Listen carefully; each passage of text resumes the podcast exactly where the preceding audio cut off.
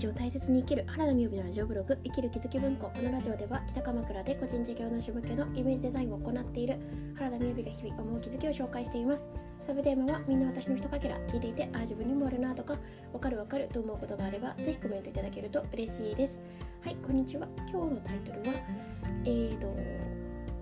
新しい自分を迎えるときにおすすめの方法というタイトルでお話ししたいと思います。まずはじめに1年半近況報告ですが、はい、昨日は日曜日ということで生きる気づき文庫は配信お休みしておりました。で、今日からまた進めていこうと思います。で、近況報告とすると、昨日ですね、ちょっとバレンタインは関係ないんですけど、なんか部屋の片付けをしていて、でチョコが食べたいなと思って久しぶりにチョコを作ったんですね。で、チョコを作るっていうのは、結構ただオリジナルなんですけれど、カカオバターとあとは、純ココア、本当はカカオニブを使った方がいいと思うんですけど、うちになかったのでカカオバターを使って、そしてセンソー糖とか、ココナッツシュガーとかそのあたりの砂糖を使って、そして純ココアを入れて、あとは中身ナッツとか入れたかったら入れて、作るチョコレートですね。私買うのだったら 72% 以上ぐらいのチョコが好きですけれど、正直チョコは自分で作った方が甘さが調節できていいなっていうふうに思います。で、昨日はそんなふうにちょっとチョコを作りながら午後の時間を過ごしておりました。はい、今日のタイトルは、新しい自分を迎えるのにおすすめの方法という話をしたいんですけれども、なんていうんですかね、これから新学期とかいう時期になって、あと転職をする方は新しい会社に入られたりとか会社を離れたりとか、そういったことが多くある時期かなと思うんですね。で、それだけでなくって、やっぱり日本はここが新学期っていう区切りに年度が変わるっていうところに置かれてるみたいに、何か空気から新しいことをやっていこうみたいな、そういう風潮になっていたりとか、自然の運びがなんか新しい芽吹きみたいなところになってたりしますよね。で、私はこの季節になるとものすごくよく思うんですけれど、一番自分を新しい状態、新しい自分を迎えるのにめちゃくちゃおすすめだなと思うことは、やっぱり住むところを変えることですね。住む場所を変えること、もうこれが一番自分の、新しい自分を迎えられる現実的な方法だなと思います。で、私自身はこの今鎌倉、そして北鎌倉というところに引っ越してきて毎回感じるんですけれども、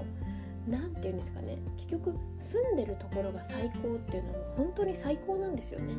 最近ですね、これとは関係なく、そもそも私は結構こう思ってるんですけれど、でも実家に帰った時に、母の積読シリーズの中でですね、バビロン大富豪の教えという本があったんですね。で、これはもう100年以上読み継がれているベストセラーで、ご存知の方も多いと思いますし、中田のあっちゃんがこの漫画版を解説もしてたりしたんですけれども、それを読んでいて、ここにもこう書いてあるんだなと思ったんですね。結局バビロン大富豪の教えということで、別に私はなんですかね、蓄え、お金をお金に働かせるみたいな投資みたいなことをうまくできているわけではないですが、この黄金に愛される7つ道具という中の一つに、より良きところに住めっていうのが7分の1にあるんですよ。つまり100年前からというか、もっと前からですね、この話が、どこから来ているかというと、バビロンの黄金法則という本当に昔から続く、年代今書いてないですね、黄金についての考え方、お金についての学びがあるわけですけれど、その中の一つに、住むところをより良きところに住めっていうのが、黄金に愛される7つ道具の一つであるということです。で、それはどうして思うかということですけれど、結局住んでるところって、これはここからは私なりの解釈ですね。結局住んでるところって、まず前提として、あんまり引っ越しをしたことがなかったりすると、例えば私も静岡県の、ある町に住んでましたけれども、その町しか住んでいなければ、あんまり比較されないのでわからないかもしれない。でもみんな旅行に行きますよね。で、東京はすごくそれが乗り継いでると思いますけれども、やっぱり駅の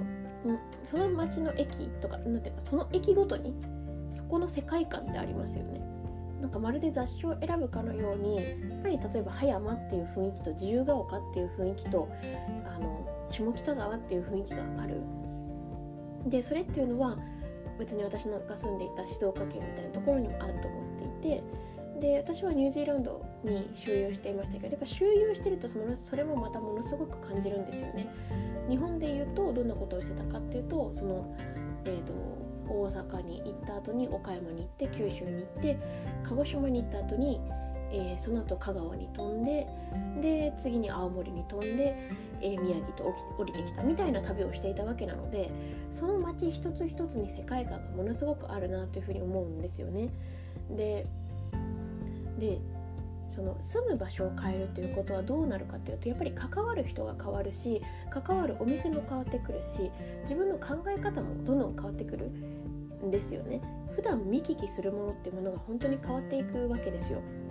でそれがなんていうんですかね、なんかこう新しい自分を迎えたいなって思ったりするとき、もうなんだかずっと同じことを私ぐるぐるずっとやっていて、もう本当になんていうか新しい自分を迎えたいよなって思うときは、思い切って自分がここに住んでみたいなっていう街に引っ越すのを私はめちゃくちゃおすすめしてます。でやっぱりその街に住む人もいるじゃないですか。今私もやっぱここに住んでみたことで、ここに住んでいるからなんか気軽にお会いできる人たちっていうのがでそういう人たちのご縁の中で新しく出てくることとか距離が近づくことっていうのはすごくあると思うんですよね。なのでだから 逆もすごくありますよね。お家でもあったり、お家というか街でもあったり、お家でもありますけれど、住んでいてまあね例えば私がお仕事をするのって主にはパソコンの前ですから、パソコンができればどこでもいいよねっていう感覚だったら、なんかちょっとなんかいいかな、安めで嬉しいなっていうところに住むこともあるかもしれないですけれど、日常の中のその些細なところで、なんでここがこうかなとか、なんかもうちょっとこうだったらいいのになとか、そんな風に考えるよりも、もうお家が素敵だなって思ったり、住んでる場所、歩いてたらリスが当たり前にいたりとか、今日さっき桜を見てきましたけど、桜が見れたりとか、なんか古いお家の門を見ることができたりとか、そういうのが日常にできると、結局はお金をあんまり使わないですごい幸せを感じられるんですよね。で何より自分がこっちの方向に行きたいなっていうことよりも、家を持って、そして街を持って、この方向に行きたいなっていう場所に身を置けるから、なんか楽なんですよね。そういう自分を迎えていくのに。なのでなんか